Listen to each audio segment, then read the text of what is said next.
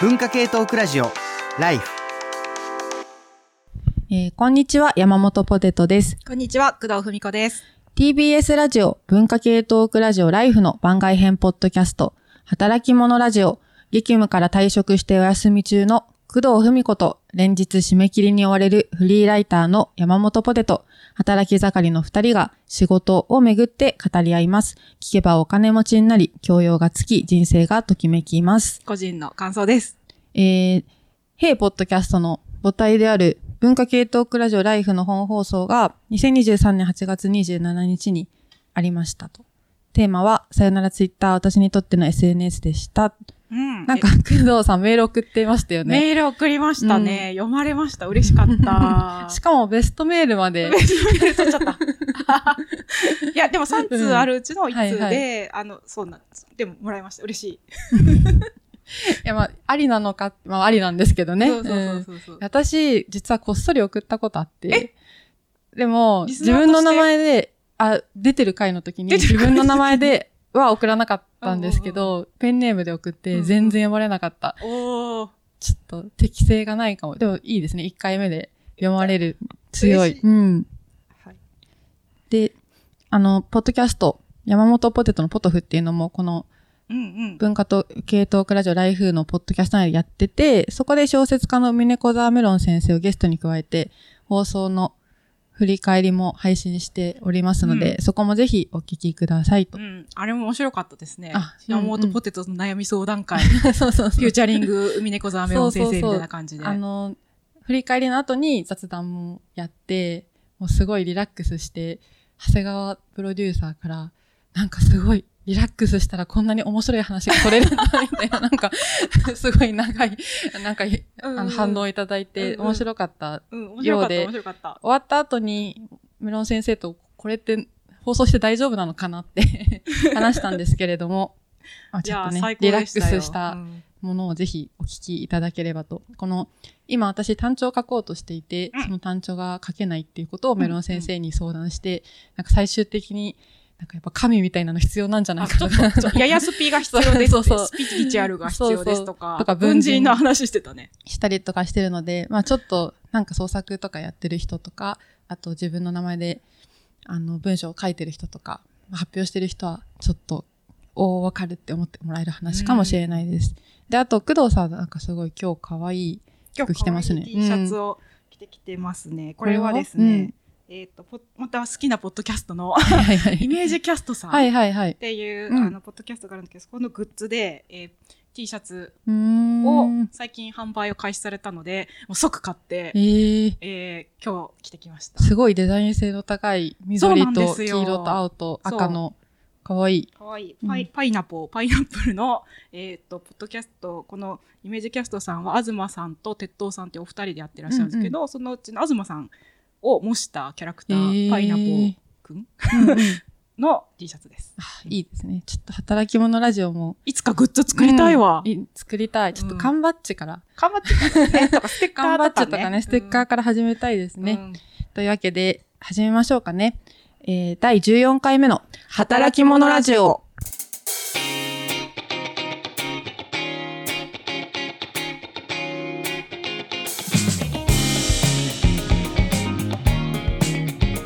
までゲストをお呼びした回があって、まあ、長谷川プロデューサー、文化系統クラジオライフの長谷川プロデューサーと TBS ラジオの記者の澤田大樹記者に来ていただいて、いろいろお話伺って、結構中堅論みたいな感じにそうですね。なったじゃないですか。で、私は割とこの中堅論を聞いて、結論が、結論が？結論が出て、まあ中堅が、まあ企画を通すとか、そういった時に、あとプレゼンするとか、うんそういった時に必要なのは、章、数字、自己 PR。このだいぶ3つがないといけないのではっていう。うんうん生臭い感じのまとめ方だけど、確かにそうだね。いやそうそうそうんんあの、ワンピースって読んでます工藤さん。あ、途中までは、はワンピースで最、なんかね、ゴールドリディ・ロジャーがい。、うんうん。この世のすべて置いてきたうん富、名声、力みたいな、うんうんうんうんあの、それと一緒ですよね。数、数字、章、自己 PR で、自己、力とは自己 PR 力であると思って、なるほど。で、自己 PR って富名声力で言うと、あの、今から始められるものじゃないですか。うんうんうんうんあの、数字とか、あと賞とかって、あの、まあ、外から与えられるものっていう部分もやっぱりちょっとあるから、とかか、まあ、過去の蓄積とかはいはいはいに近いかもしれないですね。でも自己 PR は、やっぱ今日からでも始められるうんうん。と思ったんですけど、私ちょっと自己 PR 苦手だなと思ったので、今日はちょっと自己 PR をテーマにお話ししていきたいと思います。はい。で、PR といえば、工藤さん PR の会社に入ってませんでしたそうなんですよ。うん実は、外資系の広報とか、広告のコンサルティングファームにいた経験がお、ありますよ。だからそうそうそう。意外とね、うん仕事できるんですけど、うんでも私自己 PR は苦手。だけど、人の PR はできます。うん。仕事としてもできます。うん、うん、うん、うん。それは何が違うんですか？うーん、やっぱり、なんか自己 PR って、あの、ま自己分析になっちゃったりするし、うんうんあと、その、戦略とかを立てて、そうパフォーマンスっていうか遂行しないといけないじゃないですか。はいはい、はい。遂行能力は低い。なるほど。あ、そっか、え演者としてのは三流かなみたいな。ああ、という自己評価なんですね。うんそう。成功が伴わないといけないってことなんですね。そうですね。ん自己 PR の場合、まあ自分で、自分のいいとこを探して、うんうん自分のいいとこ伝えるってなると、やっぱ、遂自分で自己遂行が必要になるけど、なるうんちょっとそこはかなりほど。うん能力が低いなって、まだ、あ伸びしろが。伸びしろがある。伸びしろがある。はい。あの、自己 PR がなんで苦手なのかっていうと、もう本当に、あの、若いなって思うんですけど、はやっぱこう、何も言わずに分かってほしいなっていう。気持ちが、やっぱちょっと恥ずかしながら私にはありまして、なんかね、うん。不思議っていうかまあそう、それはちょっと自分のまだ幼稚なところだなと思うんですけど、いやいやいや。まあちょっとこの段階を出してからがうん。大人なのではと思いつつ、うん。あと、その、自慢になっちゃわないかなって思っててこれができますとか、これが得意ですみたいなのって、やっぱ自分で言ってかなきゃいけないじゃないですか。そうですねんうん。まあ、で、それを言ってほしいって気持ちも、あの、聞き手になるとわかるんですけれども、これじ、自慢と自己 PR って何が違うんだろうみたいな。なるほど、なるほど。うんうんえっ、と、まず、そういう、その、なんかこう、自慢になっちゃうとか、お手盛りな感じがするっていはいはいうところを解決するためには、お手盛りって何ですか？手であ、自分の手で持ってる。の手で持ってる、お塩を盛るみたいなことだから、うんなんだろう、あの、まあ、自分で自己、自己自、何？自作自演？うんうんうんに近いみたいな、あの、表現だと思いますが、えっ、と、そ、それを避けるためには、まず一番いい方法は、えー他人に PR してもらう。業業者雇うか、まあ、組織だったら業者を雇う。うんうん広報代理店雇うとあか。PR 会社ってそういうこと。だし、あの会社にも企業内にも広報担当っていう人がいたりうんうんするので、まあそういう第三者に頼むっていうのが、あの、一番いい近道ですけど、まあそんな、あの、つてもお金もないという場合は、あの、おすすめな方法としては、えっ、と、自慢にならないようにするためには、これが得意です、これができますっていう言い方じゃなくて、相手に対してどう役に立つかっていう伝え方をしたり相手のこういう課題を私は解決できます。なぜなら、私にはこういう経験とかスキルがあるからですっていう言い方をすると、なんか自慢っぽく聞こえないうんうんうんうんうん。。ですすよ。これは結構ね、あの、面白いポイントですし、あと、経営学史的、あるいはマーケティング学の歴史的にはいはもい、こういう転換ってあって、なんか昔はマーケティングの 4P っていうのが提唱されていて 4P、うん。ん。4P は、えっと、プロダクト、プライス、プレイス、プロモーション。うん。で、製品、価格、流通、まあ、あと宣伝みたいなことはいはいはい。なんですけど、これ、あの、マーケティングをするときに、あの、こういう順番で考えましょうって言われる 4P と呼ばれるフレームで、うんうん。ジェローム・マッカーシーっていう人が1960年代に提唱したんですけれども、あの、だんだん、えっ、と、こう、消費者の力が強くなってきたうん1980年代に、これちょっと買い手視点に変えた方がいいんじゃないか。つまり今まではあまりにも売り手視点、作ってる側とか、うん宣伝する側の発想に立ってるから、もうちょっとお客様視点に対応した方がいいんじゃないかっていうので、ロバート・ラウターボーンっていう人がうん 4C っていうのに変え、うんまあ、対応する形で変えたんですね。製品に対応するか形で、カスタマーバリュー、顧客価値と、えっと、プライス、プライスに、えー対応する形でカスタマーコスト、お客様のコスト。で、プラプレイス、流通に対応させる形で、えっ、と、コンビニエンス、こあのまあ、利便性、うんうん。で、あの、プロモーションに対応させる形でコミュニケーション、お客さんとコミュニケーション取りましょうってはあ形で、だからまあ、自分が、の自慢っぽく聞こえるやり方とか、あの、製造側の都合じゃなくて、相手からどう見えるか、あ。っていう。見えせ方で、ちょっと視点を変えた方が、もっとマーケティングしやすいですよっていう転換を図っているので、これ参考になると思いますね。だから、プロモーションではなくて、コミュニケーションっていうう。ん。なるほど、なるほど。じゃあ、確かに、こう、私、今、自分で想定してた自己 PR って、うんなんだろう、もしかしたら自己ブランディングと近いところがあったのかも、かもなって思いました。例えば、ツイッターとかで、多くの人にうん言うような、すごい、それって結構、消費者が見えないというか、形じゃないですか。そうじゃなくて、なんか例えば編集者と1対1、私はライターをしてるので、はい。みたいなところで、自己 PR みたいなのだと、うんうんそれはコミュニケーションに確かにできるというか、こういうの得意、得意というか、や今までやってきて、こう役に立て、た立ちますよ、みたいなことは、確かに言いやすい。急に言いやすくなってる。急に安くなってる。うんよかった今日、あそうかもしれない。いや確かに、あ自分の話で恐縮なんですけど、いえいえど。あの、と友人関係とか、まあ、家族とか、まあ恋愛とかもそうですけど、に、自分の思ってることとか、これが得意だとかいうのって、あんまり苦手じゃないんですけど、うんうんなんかこう、開かれた場所で言うのがすごい恥ずかしいってなっちゃう。これは確かに、あの、コミュニケーションじゃなくて、ブランディングをしようとしてたんだなっていう。じゃあ、ブランディングはしなくていいのかな？もうコミュニケーションだけに絞っちゃっていいんですかね？あ、えっとですね。うん。多分その背景には、うんうんあの、広報1年目に最初に教えられる、あなんか、バイアス、偏見の取り除きっていうのがあって、え、聞きたい。えっとで、ですね、あの、広報っていうのは、うん。は、えっ、と、その、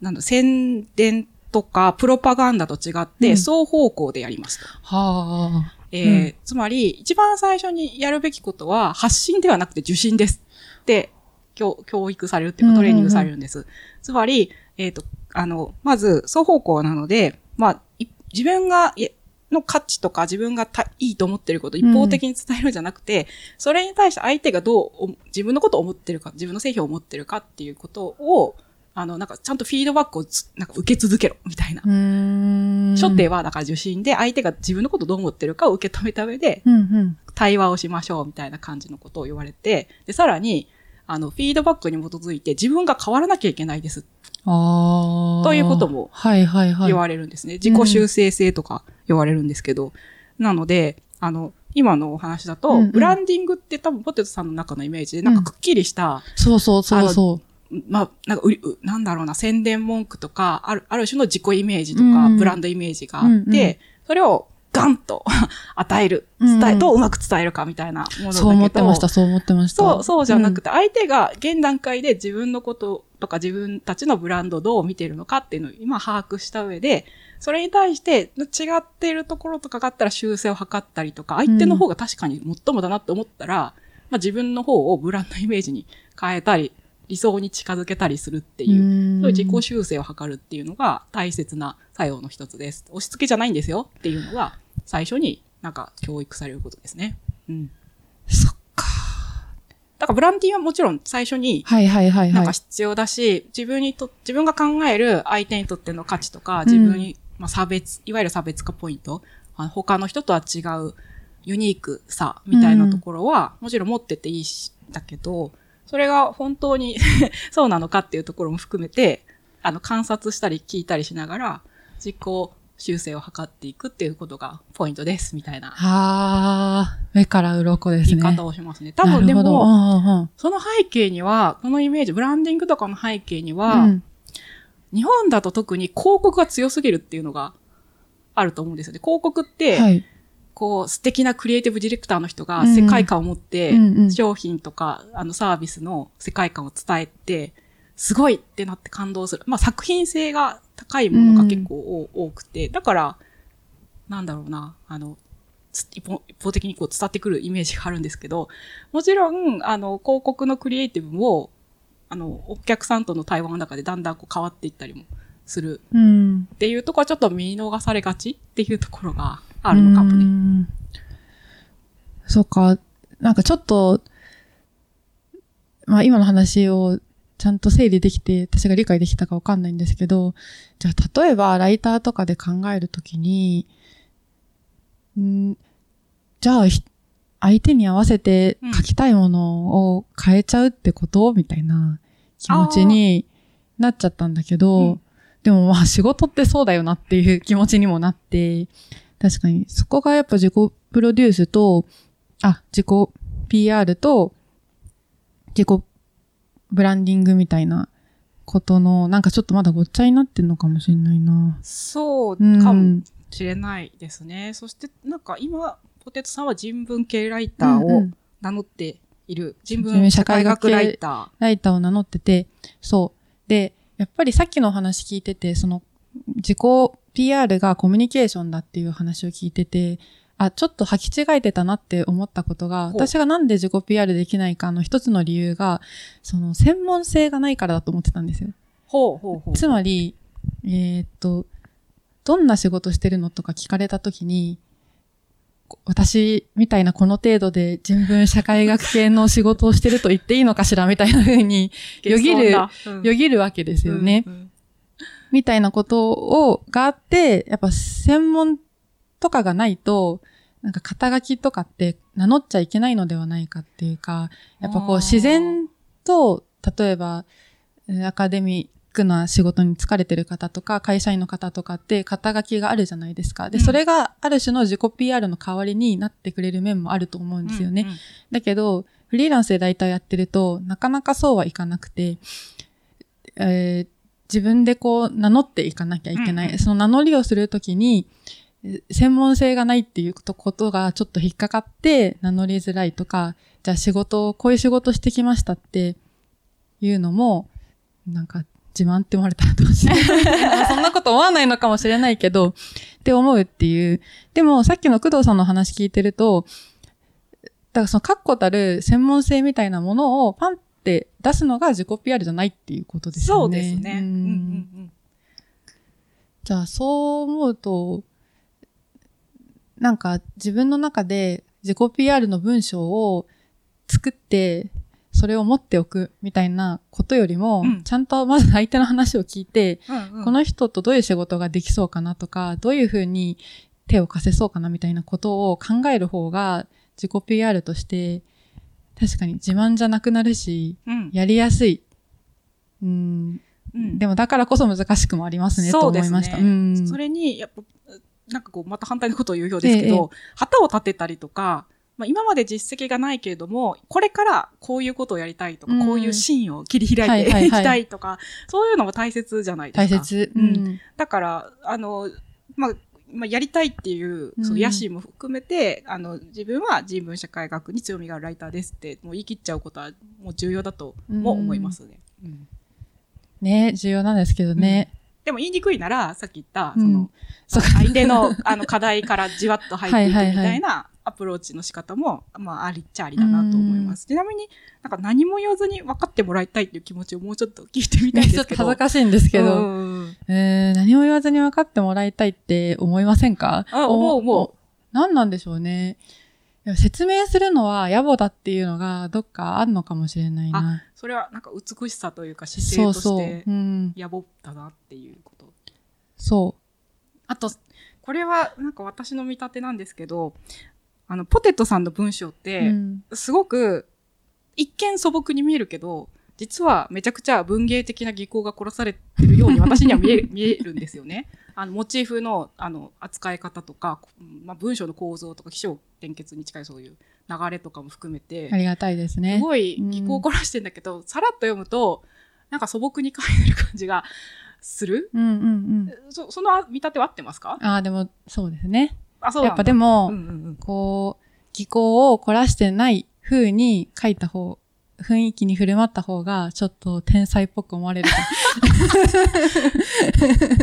っていう気持ちも若干、まあ、それは冗談ですけど、うんうん。ままあでも、技巧に気づいてもらえると、やっぱ嬉しいですよね。そうか。なんか、私のイメージで、結構、なんだろう、日記的なとか、うんうん。なんか素朴な文体とか書かれるんですけど、まあ実際そうだけど、結構いろんな構成とかは割といろいろなやつを試してたりとかすうんるうんうん。ところを、たまに編集者から指摘されると、お分かってんじゃん、みたいな気持ちにちょっとなる。うんうん。私逆で、なんか、あの、まあ、私の文章の中で一番エッセイ的なのは、はいは在野研究ビギナーズに寄稿した、あの、文章だと思うんですけど、うんうん。それを読んだ読者の方が、あの、一般的には、なんか深夜のノリで書いてるみたいで楽しいとか、うん。もう天真爛漫ですねって言われる、うんうん。言われることが多くて、それを聞いてしめしめって思ってたんですけど、なんか少数の方が、なんか面白いけど、緻密すぎて怖い。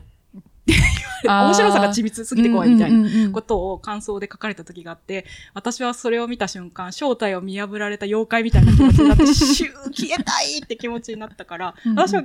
逆に技巧に気づかれると、すごいね、消えたくなる。あ、でも、すごい工藤さんの文章、結構題名とかも、えっ、と、本家取りというか、あの、パロディ、オマージュとかが結構あって、ねうん割と私は技巧的で面白いなって、工夫の凝らされた文章、でも、そっか、言われるのは、確かにね、ちょっと恥ずかしい面もありますよね。恥ずかしいのと、あと私がね、何も言わずに分かってもらいたいとか、あとその無粋だなとか、いあんまり粋じゃないなって、うんうん。あの、思う理由として、それがなんかノイズになっちゃうかなっていう、その、あーうんうん。技巧っていうのはあくまで伝えるための技術はいはいだというふうに捉えているところがあるので、そのこんの伝えたい内容の方が重要なのに、技巧の方に意識がその寄ってしまうっていうのは、あんまり本意ではないとか、美しくないっていう感覚があるので、なんかこう、ああ、正体見破られたって気持ちになっちゃういやっていうのはあの、るのかも。M1 グランプリで、はい。かまいたちうん。が、に対して、えっ、と、立川志らく師匠が、はい。うま、うまさが見えて良くなかったっていうことを、まあ、言ったんですよ。うんで、それに対して、結構批判の声が上がった。その表に対してね。うんあの、審査員の立川志らく師匠が言ったことに対して。だけど私はこれすごいわかるなと思って、やっぱうまく見えちゃうと、面白さの先にうまさが立っちゃって、ノイズになっちゃうから、っていう、なんか、こいつはめちゃくちゃやってんなと思いながらうまいとか、うんうん。なんか素朴だなと思うけど、実はすごい技術があるみたいな方が芸人だよね、みたいな、この白く師匠の考えは、かなり賛成できるというか、うんなんでこんな叩かれてんだろうと思ったんですけど、多分それと一緒で、やっぱこう、白鳥の、あああがきを水面下でね。そうそうそうそう本当にそうなのか知らないけど、比喩表現としてよくあるやつね。見せないみたいなことと、もしかしたら重なる、美学として重なるのかもしれない。うん、でもその美学をちょっと打ち破る方が PR とか自己 PR としては、あるいは宣伝としては、うまく旗が立てられたりする時もあったりするから、バランスが難しい。まあだからこそ、バランスが難しいからこそ、演者と、うんうん。まあ裏方で宣伝する人とかなるほど、はいはい。は分けた方が、役割分担したりした方がうんうん、やりやすくはあったりするなっていうのが、その広報代理店で働いていた時の思ったことですね。その前、TikTok がバズった時がバズってたよねああったじゃないですか。社会学者塚越健二先生が、あの、アドバイスをされて。そうで、その時にバズってた TikTok の敵は自意識だから、流行りの曲とかに乗っけて、どんどん本を宣伝しろみたいうん。な。恥ずかしいって私が言言ったうんことに対して、うんいやもう文人だから。なんかこう、いろんな自分がいていいんだよ、みたいな。で、塚越さんのアドバイス通り、流行りの曲に合わせて、ドゥン、ドゥン、ドゥン、ドゥン、みたいな TikTok 作ったら、なんかすごい60万回くらい再生されて、で、しかも双子のライオン堂さんってその、えっ、と、うん版元さんのアクセスがめっちゃ伸びたんでなんかすよね。6000%増みたいな。見たことない数字だな。本当みたいな。思ったんですけど、まあだから多分、その一人のライターとか、まあ一人の個人に、あの、PR 係をつけることは結構現実的じゃないから、うん。多分、各私みたいなのと、そうですね。宣伝する宣伝する私を私を分けて。そうそう、文人的に分けてやっていくっていうのしかないのかな、みたいな。ああ、そうですね。うんそして、文人の話、あの、や、冒頭で紹介して山本ポテトのポトフで小説家の海猫座メロン先生と話されてた時も、うんうん文人だよ、みたいな話を。していたから、各私も、と、まあ、まあ、なんだ生活する私を分けた方がいいした、よかったりするし、うん宣伝する私も分けられたらいいかもしれないですね。メロン先生との話は、さらに言うと、各私も分けた方がいいってそうそうそう、そういう。責任をそこまで負えないのではないか人ってっていう話になったと思うんですけれども、まあだから PR の私を各私では分けるのであれば、PR の私も多分分けて、ある種、んちょっと恥ずかしいなっていう部分もありながらも、やっていくしかないのかなそうですね。と思うんだけど、ねえ。ねえとか言って。ねえって。まあまあ、でもそのために、えっ、と、出版社の編集さん、ね営業さんもいるから、そういう人たちに相談しながらうんうんうん。やっていくといいと思いますし、一般的に人文社会学系の著者ってあんまりこう、営業宣伝が苦手、引っ込み思案うんうん。とか苦手意識持ってる方が多いから、宣伝に意欲があるっていうだけですごいありがたがられる。確かに。差別化できる面が。そうそうそうそう、んんあるから、ぜひこれを、探知を出すタイミングで。確かにね、ちょっと頑張りたいですよね、宣伝をね。うん。そして、うんうん。宣伝を頑張りたいといえば、へポッドキャストおよび、あの、母体であ母なるる母体ね、文文化系トトークラ。ジオライフですよ。うん。いつか、ね、あの、ちゃんと宣伝をして、あの、スポンサー企業様をつけたい。そうですね。まずはライフにライフにつけ、つけたい。ゆくゆくは我々の働きもラジオにもはい。ついていただきたい。なので、最後に宣伝をしておきたいと思いますが、えー文化系トークラジオライフではスポンサーを募集しております。うん生放送のほか、ポッドキャストでも CM が流せるお得なプランなどご相談に応じますので、ご興味のある方はメールアドレス、life.tbs.co.jp までご連絡いただければというふうに思います。これもね、もうちょっと PR していきたいですよね。ねうんうんなんかそう、さっきの話に戻すとすると、その、まあ、あの、クライアント、顧客である企業の皆さんにどういう価値が提供できそうかとかね、うんうん。もっとちゃんと伝えていきたいと思います。こ今日ってもしかして、この、これが言いたかったがための回みたいになっちゃった？いや、最初はね、あの、ピュアに、ピュアな話だったけあど、の最後の生臭い話になったかもしれないですけど、でも、うんお金っていうのは、持続可能性をね大事、持たせる上で非常に重要なことだとうん、思っています。霞食って生きてるわけじゃないですからね、我々も。そうです、そうです。はい。というわけで、スポンサー募集してます。よろしくお願いします。働き者ラジオは皆さんからの感想や質問を募集しています。お便りはメールアドレス life.tbs.co.jp